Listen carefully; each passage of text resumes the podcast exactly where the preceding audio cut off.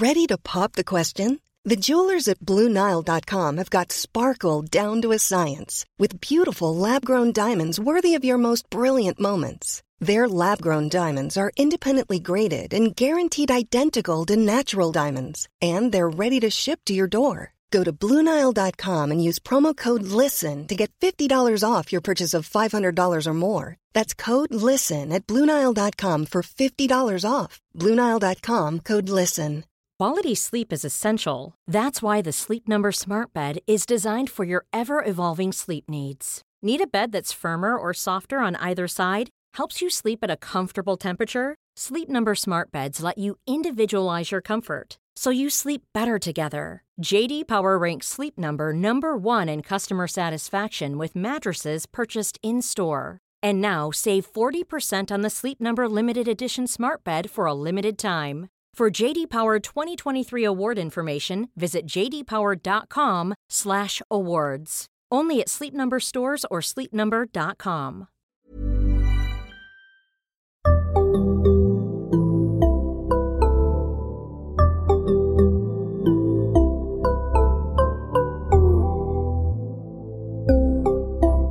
Barnpsykologerna. Hej välkomna till Barnpsykologerna. Det här avsnittet sponsras av Booksy som är en ny bokapp för hela familjen. Vi kommer berätta mer om den appen och vad den har för speciella familjefunktioner i slutet av avsnittet. Välkommen till Barnpsykologerna, en podcast med Liv Svirsky och Lars Klintvall. Och idag ska vi prata anknytningsteori och det ska vi göra med eh, Kajsa Lönnrodin och Maria Laloni. Välkomna! Tack! Tack så mycket. För er som har följt oss ett tag så har ni hört både Kajsa och Maria. Maria, du var ju med i avsnitt 81 som handlade om IBS, alltså magsmärtor. Och Kajsa, du var med i avsnitt 87 eh, med fokus på kaos i familjelivet. Mm. Eh, välkomna Stämmer. tillbaks. Ja, så kul att vara tillbaka. Eh, jag tänker så här, vi kan väl ändå göra så att ni presenterar er lite, vad ni är, vad ni pysslar med och så.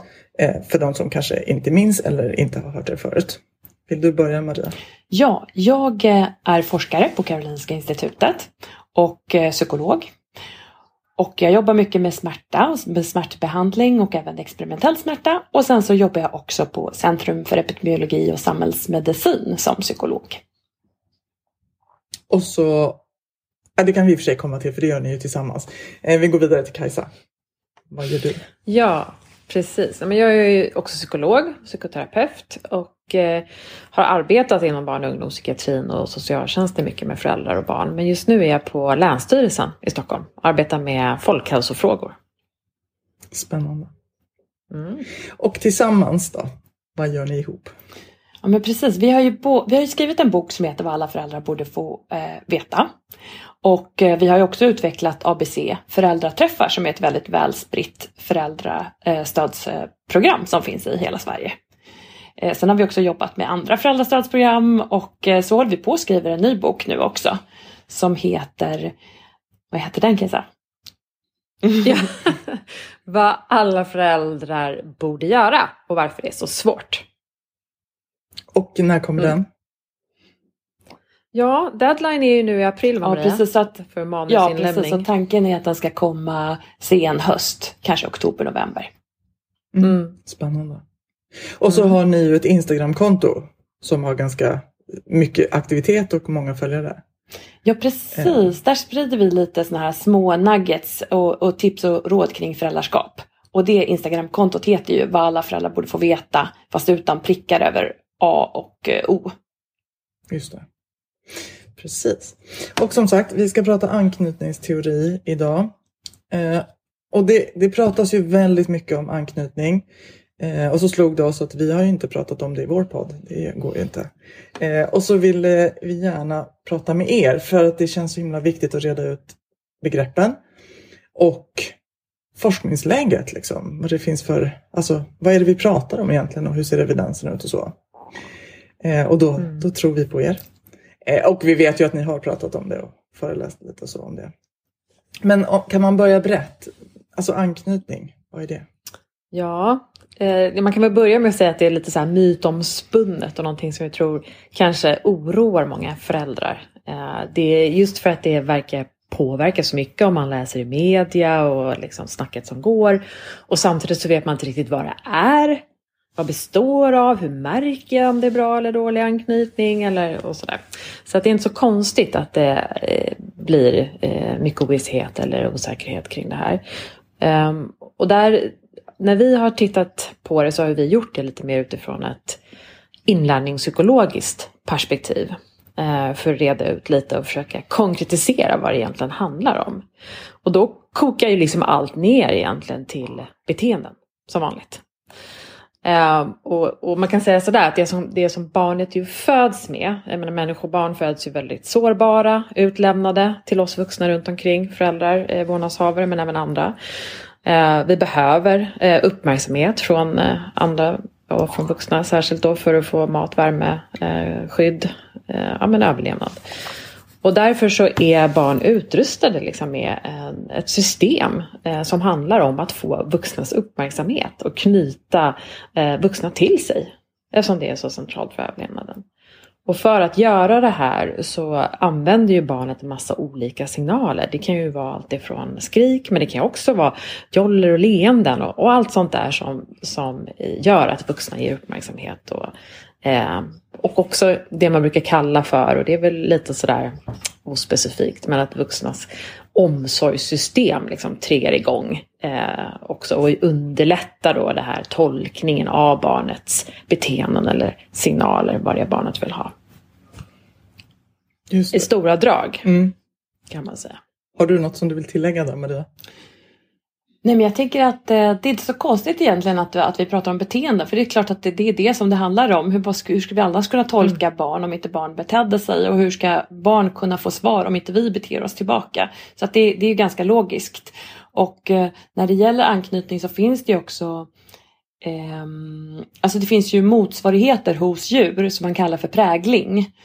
Eh, alltså hos, eh, och hos, hos kanske primater, apor kan man ju prata mer om, om anknytning, att det mer liknar hos oss människor. Men hos djur det, brukar man prata om prägling och det är ju egentligen en genetisk predisposition, alltså förut, förutbestämt att man ska ha, knyta an till någonting som, eh, som, man, som man ser. Och hos djur är det då att det, det som de, ett visuellt stimuli, någonting som de ser under sina första timmar i livet, det kommer de att liksom eh, präglas på och, och då liksom följa.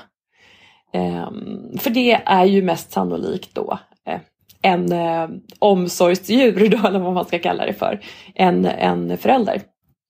Eh, och, och, då, och då har det varit viktigt för överlevnaden.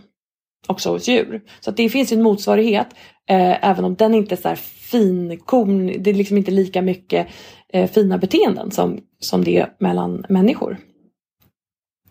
Men, men ska man då tänka att anknytning är någonting som sker där, liksom i början och sen finns den? Mm. Eller kan man tänka på anknytning som ett verb egentligen? Att an, jag vet inte vad det skulle bli, anknyta. Eller alltså att, liksom, att det är någonting som pågår och som pågår ja, men kanske hela livet. Mm. Jo men så, så tänker ju vi. Eh, och, och också för att vi vet, men man tittar på eh, till exempel adoptionsstudier eh, där barnet kanske har kommit till sin eh, förälder senare så finns det fortfarande såklart en anknytning dem emellan. Så det är inte som att det eh, bara kan ske de här första åren. Men man ser ju att mycket grundläggs då. Alltså det är mycket också som händer i hjärnan de här första tusen dagarna. Synapser bildas och det, eh, det är mycket som grundläggs rent biologiskt. Eh, men Sen har du ju alltid liksom möjlighet att jobba eftersom vi pratar om beteenden återigen. Eh, alltid möjlighet att eh, fördjupa eller förbättra relationen. Eh, och eftersom det handlar om inlärning, inlärningspsykologiska principerna är igång. Alltså vad, kärnan kan man väl säga handlar om hur har barnet lärt sig att föräldern svarar på eh, mina signaler? Kan jag vara trygg med att föräldern finns där ungefär? Eh, och att det här är ju någonting som man sen kanske då generaliserar till att gälla andra relationer, nära relationer då eh, i, i livet. Och får man nya inlärningsmöjligheter eh, så är det klart att det, då kan det ske en nyinlärning kring det här kopplat till de relationerna man är i då. Mm. Eh, så ja, som svar på din fråga. Liksom, det, det, det är ju både kanske de första åren liksom, eh, viktigast men sen så har du alla möjligheter liksom, till nyinlärning och ominlärning. Mm. Men, och, och, låt säga då att man föds, eller man stannar hos sin anknytningsperson eller liksom sin förälder. Är man klar med anknytning då efter tusen dagar eller? Ja, men precis som Kajsa säger så fortsätter säger ju du? den. Men eh, det är ändå så, jag jag skulle ändå vilja liksom slå ett slag för de här första tusen dagarna. Eh, eh, för det är ju trots allt en, en tid då människor lär sig väldigt, väldigt bra. Alltså när, när barn är små så lär de sig väldigt, väldigt bra. Man kan lära sig väldigt många olika saker. Och, eh, och vi brukar ju prata inom beteendepsykologi om inlärningshistoria och den inlärningshistorien är sannolikt väldigt viktig när man är, när man är liten. Hur man blir eh, bemött då. Ehm, så att man kan nyansera det lite med att det, det, det är liksom absolut inte kört. För det är jättevanligt att till exempel en förälder är deprimerad vid födsel. Eller, och det kan finnas massa olika försvårande omständigheter. Så det går absolut att etablera anknytningen senare och den pågår. Senare kallar vi det mer för kanske att relationen mellan förälder och barn. Eh, snarare än i termer av, av anknytningen. Eh, Men den, det är också liksom en viktig tid. Eh, Så att det är ju det är ju en bra god idé att som förälder ändå prioritera att spendera tid med sitt barn och, och så vidare. Och man får väl tänka då att det, det finns ett starkt biologiskt tryck för att göra det. Mm. Alltså biologin vill att vi ska göra det. Liksom, om, om möjligheten finns. Mm. Samtidigt så tycker jag att det också är befriande att tänka att liksom, jag menar, om det är en förälder då som faktiskt inte kan eller, eller till och med dör under förlossningen. Liksom. Jag menar, faktiskt sådär, det, det finns inte att barn, det som du var inne på Kajsa, att det finns så himla mycket biologi också som gör att barn kommer att liksom kunna, alltså det här är så viktigt så barn kommer att hitta personer att knyta an till eh, och göra det i alla fall. Liksom. Mm. Eh, för, att, Mm. för att det är så centralt. Att barn har en ganska Ja. Stor förmåga att klara det. Liksom. ja, precis. Och det, det sker liksom alltid. Barnet knyter alltid an. Mm.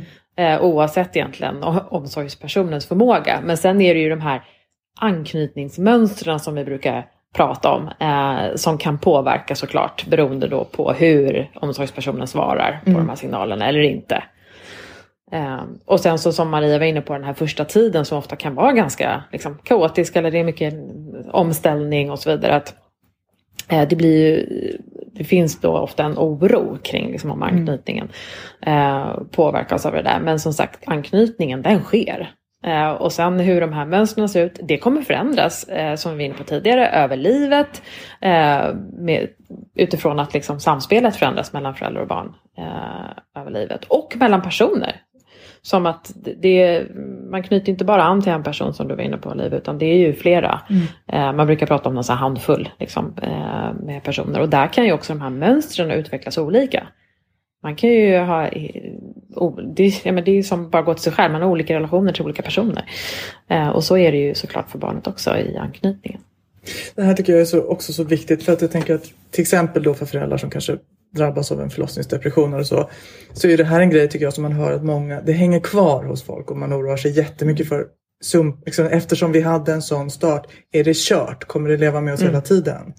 Och där känns det så himla viktigt att, att verkligen förmedla att det är inte kört. Det är liksom, det skulle, och, och att faktiskt också där tänker jag med evolutionspsykologiskt, liksom, det skulle vara så det skulle vara så dumt för, av arten att, att ha ett så känsligt system hos en så sårbar individ. Så att faktiskt våga lita på att liksom, sen kan det vara sorgligt och allt möjligt. Liksom, man missade den där tiden man mådde så. Men det behöver inte ge några livslånga, det är inte skadligt liksom på det sättet. Nej. Nej, verkligen. Och om man tänker, för du pratade lite om anknytningsstilar och det finns ju några olika anknytningsstilar som är beforskade. Och eh, då finns ju en anknytningsstil som heter trygg anknytning. Och det låter ju som, ja men det är det man strävar efter på något sätt eh, om man bara skulle värdera orden. Eh, och eh, då ser man ju att eh, 40 procent av alla eh, barn har ju inte en trygg anknytning till minst en omsorgsperson. Så att jag menar, det är klart att det också är normalt. Mm, det. Eh, det är en variation som finns. Och det här är ett sätt som vi har valt att liksom det är en karta som vi har valt att, att använda, de här olika stilarna. Ja, det är ett sätt att se på, eh, på relationen och anknytningen. Vilka fler mm. finns det då? För det, det, finns ju några till. Förutom trygg anknytning.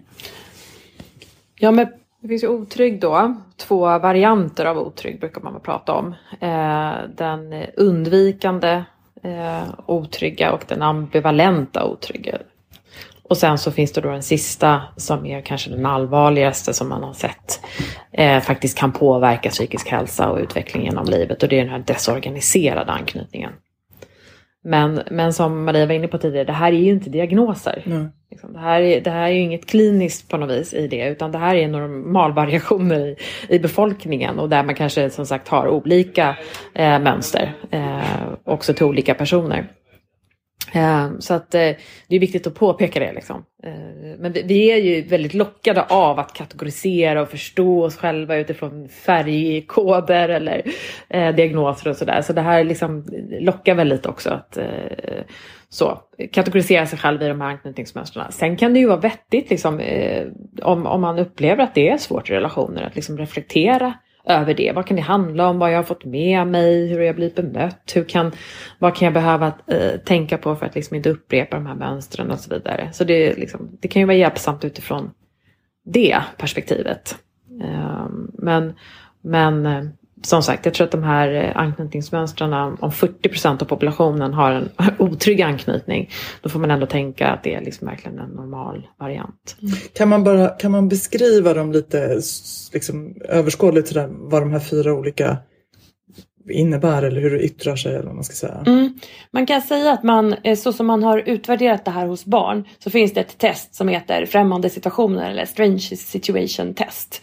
Där man har tittat på, liksom försökt kategorisera anknytningen. Och anknytningen Eh, eh, anknytningsteorin är ju från början då eh, bildad av en, av en eh, psykoanalytiker som hette John Balby. Och sen hade han en eh, samarbetspartner som hette Mary Ainsworth och det var hon som kom på det här Strange Situation Test. Och det används ju fortfarande idag i forskningsstudier. Man tittar på små barn, hur de reagerar på eh, att befinna sig i ett rum och sen så händer det massa olika saker den är med sin förälder, sen går föräldern ut, sen kommer det in en främling, sen kommer föräldern tillbaka och så, och så, observerar man då barnets beteende, hur den beter sig i de här olika. Om den söker liksom stöd och trygghet hos föräldern eller om den inte gör det och så vidare. Eh, ja, så det är så som det undersöks hos barn och hos vuxna så brukar man, eh, så, så, så gör man ju såklart inte så utan då får man fylla i eh, eh, skattningsformulär kring hur man relaterar då, alla ja, vad man har för mönster i relationer. Eh, ja precis, och du var ju inne på lite Kajsa där vad, vad de här olika, vad de heter och eh, ehm, och den, den trygga anknytningsstilen det är ju att, att, att, liksom, att barnet förväntar sig gott av föräldern. Man förväntar sig att, bli, att få svar på sina anknytningsbeteenden och att, att föräldern ska tillgodose behoven eller trösta om man är ledsen. Eh, otryggt undvikande handlar ju om att, man, att, att barnet förväntar sig att, att föräldern kanske kommer att stöta bort dem, att inte svara på, eh, på barnets signaler. Och ambivalent är att ja, men ibland kan det vara så att man får tröst och ibland kan det vara så att man inte får det. Eh, och desorienterad, då handlar det ju som sagt, det är ju mer liksom att när det, när det förekommer vanvård oftast, att, eh, att eh, ja, men kanske barnmisshandel eller att, ja, men att, att, att föräldern verkligen inte haft eh, en eh, om, liksom, omsorgsförmåga och samtidigt så kan det också finnas Alltså det, även det kan vara inom normalvariationen. Det finns ju försvårande omständigheter som kan drabba oss alla. Eh, som hö, väldigt hög stress eller sjukdom i familjen. Jag menar om, om eh, en förälder är inlagd, ja då kan den inte knyta an till sitt barn, alltså om barnet är hemma till exempel. Mm. Wow! Nice! Yeah! What you're hearing are the sounds of people everywhere putting on Bombas socks, underwear and t-shirts made from absurdly soft materials that feel like plush clouds. Yeah, that plush. And the best part? For every item you purchase, Bombas donates another to someone facing homelessness. Bombas. Big comfort for everyone. Go to bombas.com slash ACAST and use code ACAST for 20% off your first purchase. That's bombas.com slash ACAST, code ACAST. Quality sleep is essential. That's why the Sleep Number Smart Bed is designed for your ever evolving sleep needs. Need a bed that's firmer or softer on either side? Helps you sleep at a comfortable temperature? Sleep Number Smart Beds let you individualize your comfort so you sleep better together. JD Power ranks Sleep Number number 1 in customer satisfaction with mattresses purchased in-store. And now save 40% on the Sleep Number limited edition Smart Bed for a limited time. For JD Power 2023 award information, visit jdpower.com/awards. Only at Sleep Number stores or sleepnumber.com. Here's a cool fact: a crocodile can't stick out its tongue. Another cool fact: you can get short-term health insurance for a month or just under a year in some states. United Healthcare short-term insurance plans are designed for people who are between jobs, coming off their parents' plan, or turning a side hustle into a full-time gig. Underwritten by Golden Rule Insurance Company, they offer flexible, budget friendly coverage with access to a nationwide network of doctors and hospitals. Get more cool facts about United Healthcare short term plans at uh1.com. Hur, hur tydliga är gränserna mellan de här? Alltså kan man tänka sig att man ändå... Jag tänker att det borde vara så att man liksom flyter över, att man har kanske ganska mycket trygg och så en del otrygg. Och liksom hur mm. tänker man där? Jo. Det är väl så man tänker, mm. eh, att man har lite av varje. Eh, och att också det kan aktiveras i olika typer av relationer som sagt. Att, eh, och att barnet kan ju vara tryggt anknuten till en omsorgsperson eh, och eh, otryggt anknuten till en annan. Mm. Eh, och då kan det ju vara så att den trygga anknytningen väger upp det här otrygga. Eh, så det, det är liksom dynamiskt på det sättet. Jo men tänk också så hur det här, hur det här mäts. Om vi tänker oss det här rummet när det här barnet befinner sig där. Det beror ju också jättemycket på kanske dagsform. Har barnet sovit? Mm. Eller eh, mm. finns det en neuropsykiatrisk funktionshinder i botten så kan det också göra, utgöra liksom, eh, att, det, att det blir lite eh, svårighet. Alltså barnets temperament kommer att spela in i eh, mm. i det som sker i det här rummet och vilket svar det blir. Så det finns ju Mm. Eh, ja, så det, det, det, kan ju bero på... Jag menar, jag kan ju då... Eh, det är ju inte säkert att ett barn svarar på samma sätt en dag som en, ett annat, en annan dag, helt enkelt. Mm. Just det. det är ju lätt att tänka att det här på något sätt ligger i barnet och kommer att liksom på något sätt liksom påverka barnet. Alltså som att det är någonting som liksom finns där och som styr barnet i massa olika situationer. Men är det, är det egentligen en annan... Är, är det så man ska förstå det eller ska man snarare tänka att det här är ett, en beteende? Så här kan man summera ett gäng beteenden. Liksom det, det förenklar att prata om det så här. Men det är ett gäng beteenden vi beskriver och, och de som sagt då kan förändras. Och liksom, att det inte är någonting som ligger nedlagt i barnet på något sätt. Utan mm. det ju, att det är just inlärningshistoria. Och... Ja. Det här är ju en typ av karta som vi kan ha. Eh, sen finns det ju massa andra kartor också, så är det med alla teorier egentligen ju. Så vi kan välja att se på det på det här sättet, i alla fall när det gäller anknytningsstilarna. Sen är det väl kanske mm. att barn knyter an.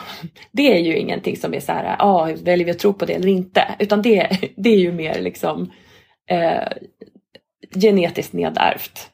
Mm. Men att, att vi har valt mm. att kategorisera stilarna på det här sättet, det är ju, det är ju, det är ju egentligen lite, ja men delvis arbiträrt kan man säga. Just det.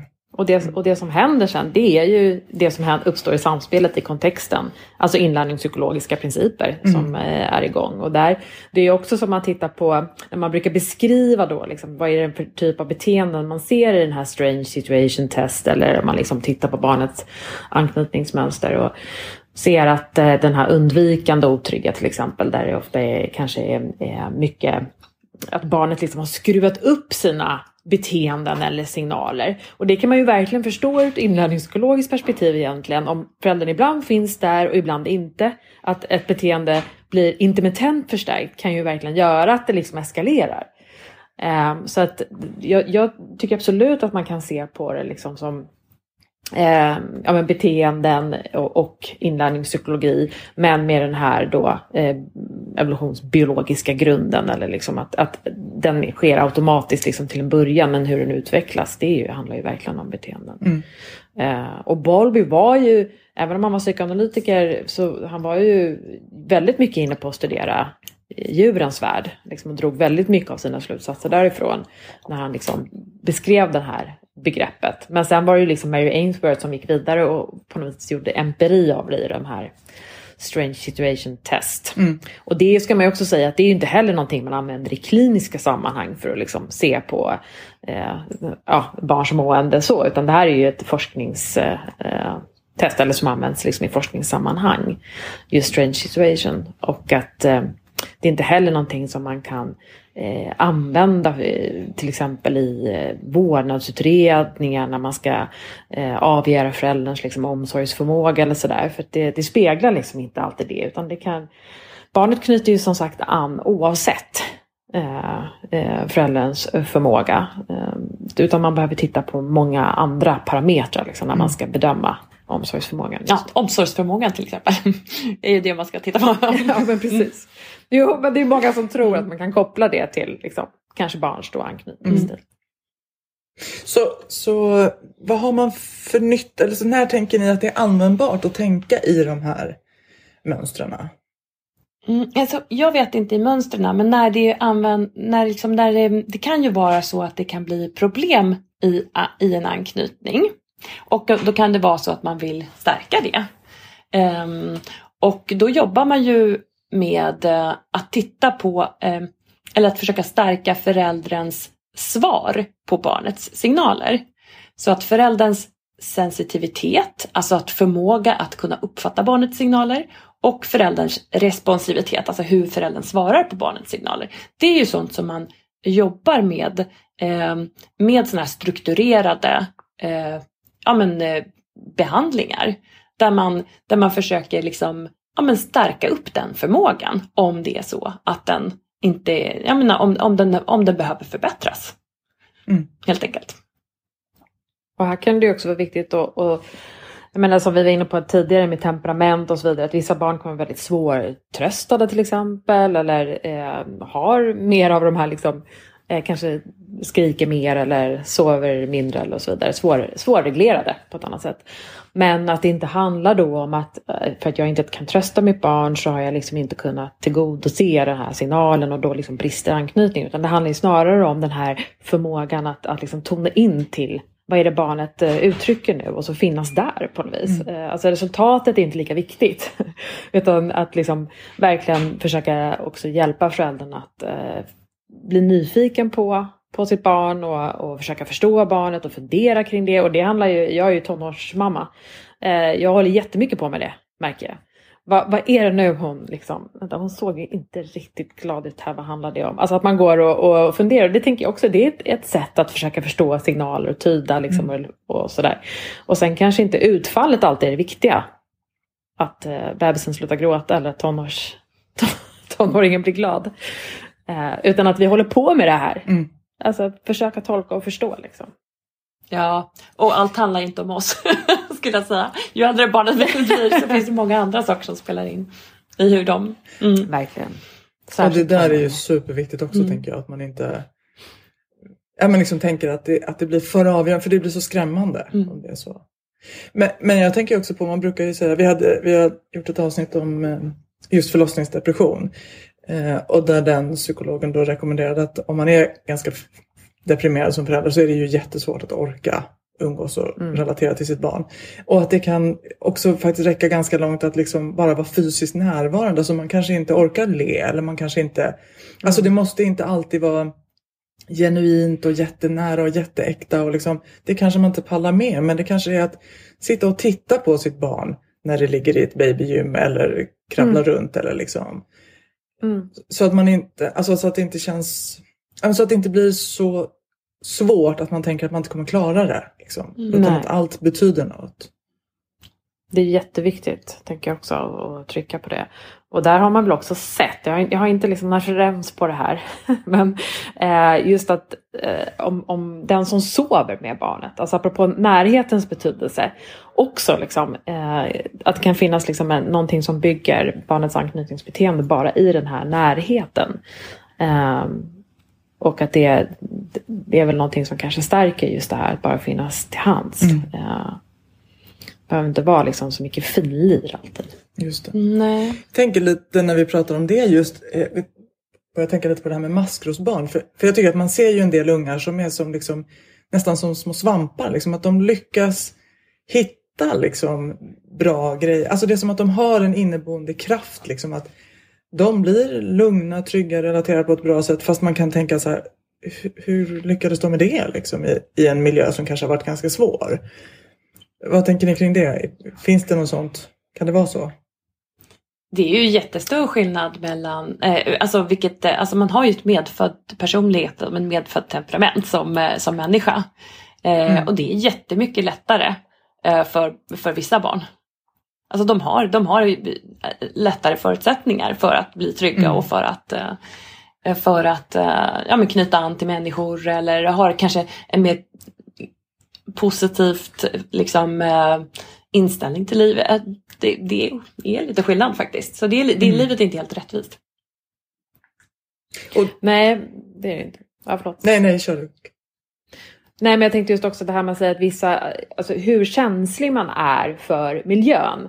Där finns det ju också någonting, alltså vi har ju det här liksom området kring epigenetik, alltså att vi också liksom gener aktiveras eller inaktiveras lite beroende på liksom miljön. Och, eh, och där kan det också vara så att man helt enkelt, eh, maskrosbarn faktiskt har eh, en mindre känslighet för liksom icke-optimala miljöer. Medan då de här barnen som man kan kalla orkidébarn i vissa sammanhang, alltså kräver mer av liksom optimala miljöer för att utvecklas optimalt. Just det. Uh. Ja, alltså det känns ju jätteviktigt. Jag tycker att ni beskriver det på ett så tydligt och eh, användbart sätt. Helt enkelt. Vad bra. Um, för att just det där som, som vi pratat om, att det känns så viktigt att inte hamna i en rädsla och skuldfälla kring det här. Liksom, utan att se det som, mm. som ett sätt att beskriva saker och som är föränderligt och så. Verkligen. Mm. Och good enough. Ja, good enough. Måste vi ändå nämna i det här sammanhanget. Eller hur? För det var ju också, det var ju en engelsk barnläkare som myntade eh, och där man ju såg att den här ja, första tiden med barnet som kan vara ganska omvälvande, att det, att det faktiskt liksom till och med är bra för barnet att inte föräldern hela tiden svarar på barnets eh, signaler utan att det är ju i det här liksom glappet eller frustrationen som barnets tolerans, förmåga och kommunikationsfärdigheter också får möjlighet att utvecklas faktiskt. Så det, det, är bra mm. när det inte liksom är helt perfekt. Just det, för det, precis, det är inte perfekt som ger den här trygg, om det nu är den man Nej. verkligen eftersträvar. Nej, liksom. exakt. Det är inte det, utan det är kanske en separation och sen få uppleva att föräldern kommer tillbaka. Mm. Alltså att, det, att, det, att, att man har liksom upplevelse av att reparera, att eh, separera och att liksom de upplevelserna eller erfarenheterna eh, ja, också tillsammans eh, bidrar till en, en trygg anknytning. Mm. Eller så. Så himla bra. Är det något som ni tänker på att det här måste man lägga till? Det här måste vi säga också. Ja, men jag tänker en sak faktiskt och det är det här att man, man ju ofta har ehm, Alltså att man hör talas om att ja men så som jag blev anknuten när jag var barn så kommer det sen att bli eh, så kommer jag knyta an senare i livet till andra personer. Eh, och eh, och då har man ju, det här har man ju forskat på och man har sett att det finns en viss, en viss liksom korrelation. Att om du har blivit tryggt anknuten så är det lite lättare för dig att knyta an till dina egna barn sen. Eh, för att du har lärt dig eh, en sensitivitet. Ehm, så man har sett att det går via förälderns sensitivitet. Alltså om jag har fått en bra anknytning med, jag, kan, jag tycker man kan säga bra anknytning, alltså good enough anknytning till min förälder så är det lättare för mig att vara sensibel i relation till mitt eget barn sen när jag blir förälder. Men det är ju absolut inga jättestarka samband. Alltså det här är bara eh, korrelationer som inte är så starka. Så det finns, det finns ju massa många, många andra saker som på, påverkar eh, det här. Och man har också sett att eh, den här sambandet har minskat med över tid. Och det beror ju antagligen på att man inte tror lika mycket på det här. Som, alltså att forskarna inte är lika, liksom, eh, tror inte lika mycket på det längre. Utan att eh, eh, det finns en massa olika bra sätt att, att sam, samspela med andra människor. Och jag menar, eh, all, allt som vi är med om kommer ju att på no, på, i någon mån påverka oss. Så det är såklart att det, som förälder är det ju vettigt att svara på sina barns signaler och försöka finnas där. Det ger ju en god grund. Men sen så kan det här se ut på många olika sätt och det finns liksom inte ett sätt som är rätt. Det där tycker jag blev en väldigt bra summering av det hela. Mm. Eh, vi låter kanske det vara slutorden helt enkelt. Ja. Tack för att ni hjälpte oss att reda ut det här. Eh, och det känns väldigt bra att nu har vi ett avsnitt om det här. ja men vad härligt. Tack för att vi fick, att fick, bidra med det. eh, och som sagt, vill man följa er, eh, vad alla föräldrar borde veta på Instagram, utan prickar. Ja. Stort tack! Tack! Tack! Och tack till er som har lyssnat. Ett nytt avsnitt kommer snart. Till dess kan ni följa oss på eh, Facebook där vi heter Barnpsykologerna och på Instagram där vi heter Barnpsykologerna understreckade podd. Tack, hej! Eh, Okej okay, Liv, eh, vill du berätta om Booksy som sponsrade det här avsnittet som vi har lyssnat på? Ja, eh, för det är ju en helt ny eh, bokapp som har dykt upp. Eh, och eh, vi gillar ju bokappar, vi, det, har vi, det är ju vår grej lite att vi tycker om böcker. Eh, och då blir man ju nyfiken när det dyker upp en helt ny spelare, vad de har för speciella grejer. Eh, och det som är speciellt med Booksy är att de satsar på familjen. De vill göra läsandet till en familjegrej. Och då har de lite speciella funktioner i appen för att det ska bli så. Eh, och det stora kan man säga det är att man vill locka till läsning genom att man som, som både enskild läsare men också som familj kan vara med i utmaningar. Så då läggs liksom den tid man lägger på att läsa ihop och så tävlar man mot andra familjer i Booksy. Och så kan man vinna eh, olika grejer. Eh, till exempel presentkort på, till ställen som, ja, men som är liksom bra för en familj. Som Ikea har de haft eh, som ett exempel. Så att, så att det liksom, då blir det som en familjegrej att nu ska vi läsa mycket och, och liksom vinna den här utmaningen. Eh, så det tycker jag är en lite kul grej, liksom ett, ett kul sätt att uppmuntra läsningen.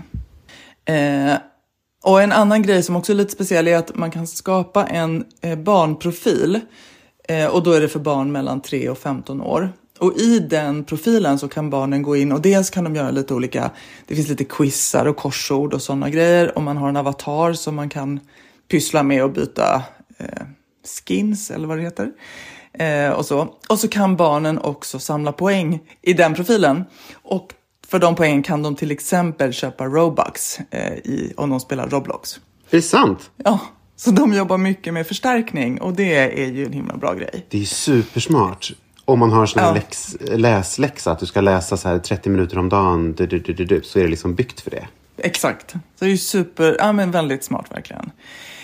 Um, och i den där barnprofilen så hittar de ju massa barnböcker och kan lägga upp läslistor och sånt där också. Så, ja men väldigt bra. Så eh, vill man testa Booksy så är det så att alla nya kunder som skapar ett konto nu får eh, två månader för 9 kronor per månad. Så ett väldigt eh, billigt introduktionserbjudande. Och sen efter det då så går man på något vanligt abonnemang.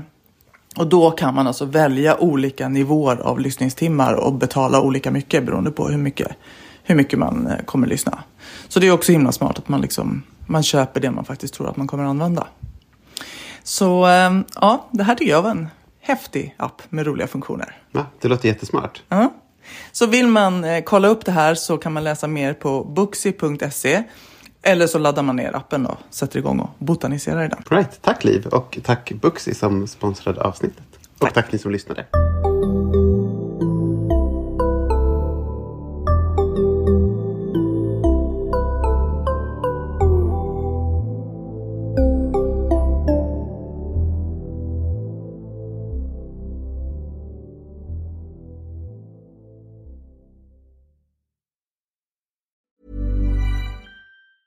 Hi, I'm Daniel, founder of Pretty Litter. Did you know cats tend to hide symptoms of sickness and pain? I learned this the hard way after losing my cat, Gingy. So I created Pretty Litter, a health monitoring litter that helps detect early signs of illness by changing colors, saving you money and potentially your cat's life. Pretty Litter is veterinarian developed, and it's the easiest way to keep tabs on your fur baby's health right at home. Go to prettylitter.com and use code ACAST for 20% off your first order and a free cat toy. Terms and conditions apply. See site for details.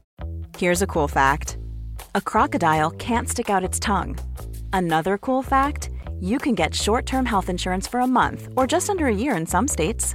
United Healthcare short term insurance plans are designed for people who are between jobs, coming off their parents' plan, or turning a side hustle into a full time gig. Underwritten by Golden Rule Insurance Company, they offer flexible, budget friendly coverage with access to a nationwide network of doctors and hospitals. Get more cool facts about United Healthcare short term plans at uh1.com.